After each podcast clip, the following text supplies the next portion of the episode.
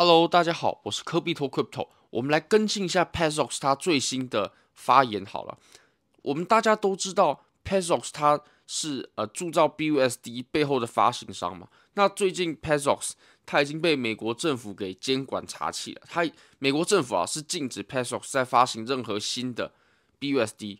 不能铸造 BUSD 了，它只能进行赎回还有销毁。那如果现在手上还持有大量 BUSD 的人呢，基本上就是两件事情可以做。第一个就是把 BUSD 直接换成其他的美元稳定币，比如说 USDC 或者 USDT。那我个人是比较建议 USDC 的。我之前大量持有美呃美元稳定币的时候呢，也是持有 USDC。OK，基本上是不持有 USDT 的，只有非常少量的。那还有第二种形式，就是直接把 BUSD，然后找 Paxos 换赎回，赎回成美金，基本上就就这两种方式。因为 BUSD 呢，它如果停止铸造之后啊，那么它的市值就只会越来越小。如果一个稳定币它的市值越来越小，市占率越来越少的话，那么可以交易它的交易对肯定也会越来越少嘛。然后流动性也会比其他的稳定币要更差。那一样都是稳定币的话。如果是我，我肯定会去选择其他的稳定币。而且币安的赵长鹏也说了，我相信大家也都看过他的发文，在第八点他也有提到，虽然说币安呢，他一样会继续支持 BUSD 的交易对，这个呃，我们也可以直接在币安上看。如果你从币安呢，你也可以直接看到 BUSD 现在对于其他的呃主要的币种的现货交易对呢，都是可以运行的。不过如果说啊，这个是赵长鹏自己讲的，如果说未来啊 Paxos 发行的 BUSD 呢，继续被美国政府认定为 security 债券的哎啊、证券的话呢，那么必然也会逐渐啊把 BUSD 淘汰，也就是 BUSD 呢，它未来会直接消失在历史的舞台之上了。所以 BUSD 它就是一个没有未来的币种，就有点像是我们之前看到的 FTX token FTT 一样，它的下场基本上就是一样的。还有我们之前有看到呃 Luna。就是 Terra 生态链的 UST，他们的下场基本上就是一样的。所以，如果现在还持有 BUSD 的朋友呢，嗯，如果是我，我一定会去换成其他的稳定币的。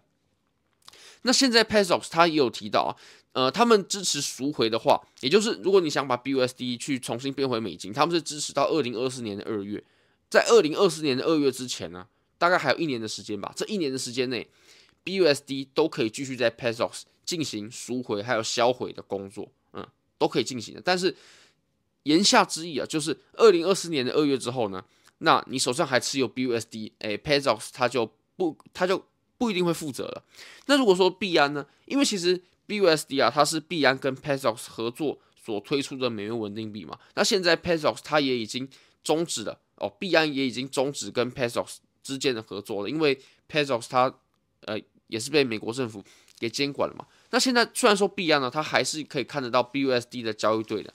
不过赵长鹏他只有说，我们在 foreseeable future，在可预见的未来，我们会继续支持这些交易对。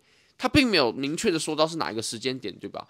那像 Paxos 的话，他是明确直接跟你说了，二零二四年的二月之前，我都保证你的 BUSD 可以被赎回。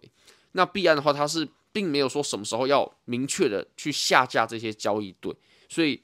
嗯，大家如果持有大量 BUSD 的人呢，真的要小心了。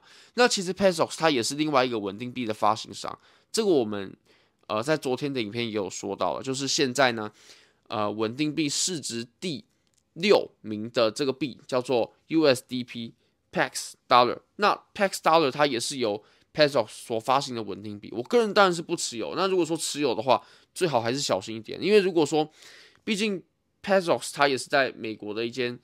呃，机构嘛，那他发行的 BUSD 已经受到美国政府监管了，然后就说哦，你的 BUSD 呢是属于未经注册的证券，那么 Pax Dollar 它也有可能面临相同的命运，毕竟他们的机制还蛮相同，还蛮相似的。OK，那如果说出问题的话，肯定是大家不乐见的。所以其实现在拥有 Pax Dollar 还有 BUSD Binance US Dollar 都是蛮危险的事情。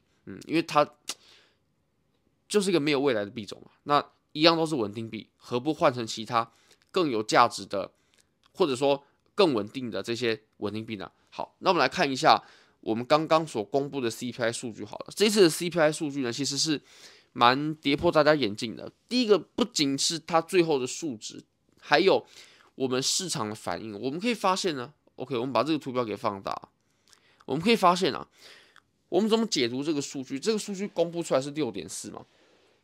那其实这个数据呢，它并不算是个完全的利空。啊，并不算是完全的利空，为什么呢？因为我们可以发现啊，虽然说我们的数值啊是比预测值要来的更高，对吧？这肯定对于美国的基本面来说不是一件好的事。但是呢，我们总体的趋势是在下降的。我们就看最左边这一排实际值，也就是公布值的部分。我们自从二零二二年的七月十三号啊，公布出九点一过后呢，往后的每一个月公布的数字啊，都要比前一个月要来得更低，低多少？这个确实。很难说，不一定，但是呢，都要更低的。OK，九点一、八点五、八点三、八点二、七点七、七点一、六点四，哎，六点五、六点四。OK，它是逐渐降低的，所以是没有问题的。美国的通膨呢，它肯定是有获得控制的，但是它好转的情况呢，没有大家预想的好。我们可以发现啊，这次预测值是六点二，对吧？但是我们的实际值是六点四，也就是比预测值啊要来的更高。那表示美国的呃通膨呢是没有大家预测的好的。这个情形啊，它肯定会。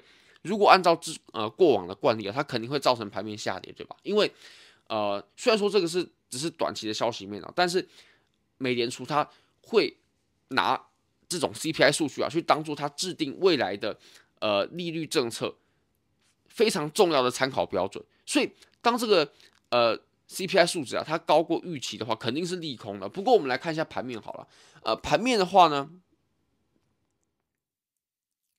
现在盘面啊。它居然没有跌，对吧？那如果说按照过往的惯例啊，它都是会跌的，对吧？因为呃 CPI 你居然比预预测值要来的更高嘛。以前 CPI 如果比预测值更高的话，哇，都不知道跌到哪里去了。所以现在啊，嗯，美国的升息周期结束过后呢，其实很有可能啊，比特币它未来就比较不会受 CPI 影响，或者说还是会受影响，但是这个影响呢会越来越小，渐渐变小。OK，甚至是到后来就几乎不影响了。那我们对于盘面的看法呢，还是基本上没有改变的。大家可以去看看我们前几天所发布的那几支影片。好，真的非常感谢各位，非常欢迎各位可以帮我的影片点赞、订阅、分享、开启小铃铛，就是对我最大的支持。真的非常感谢各位喽，拜拜。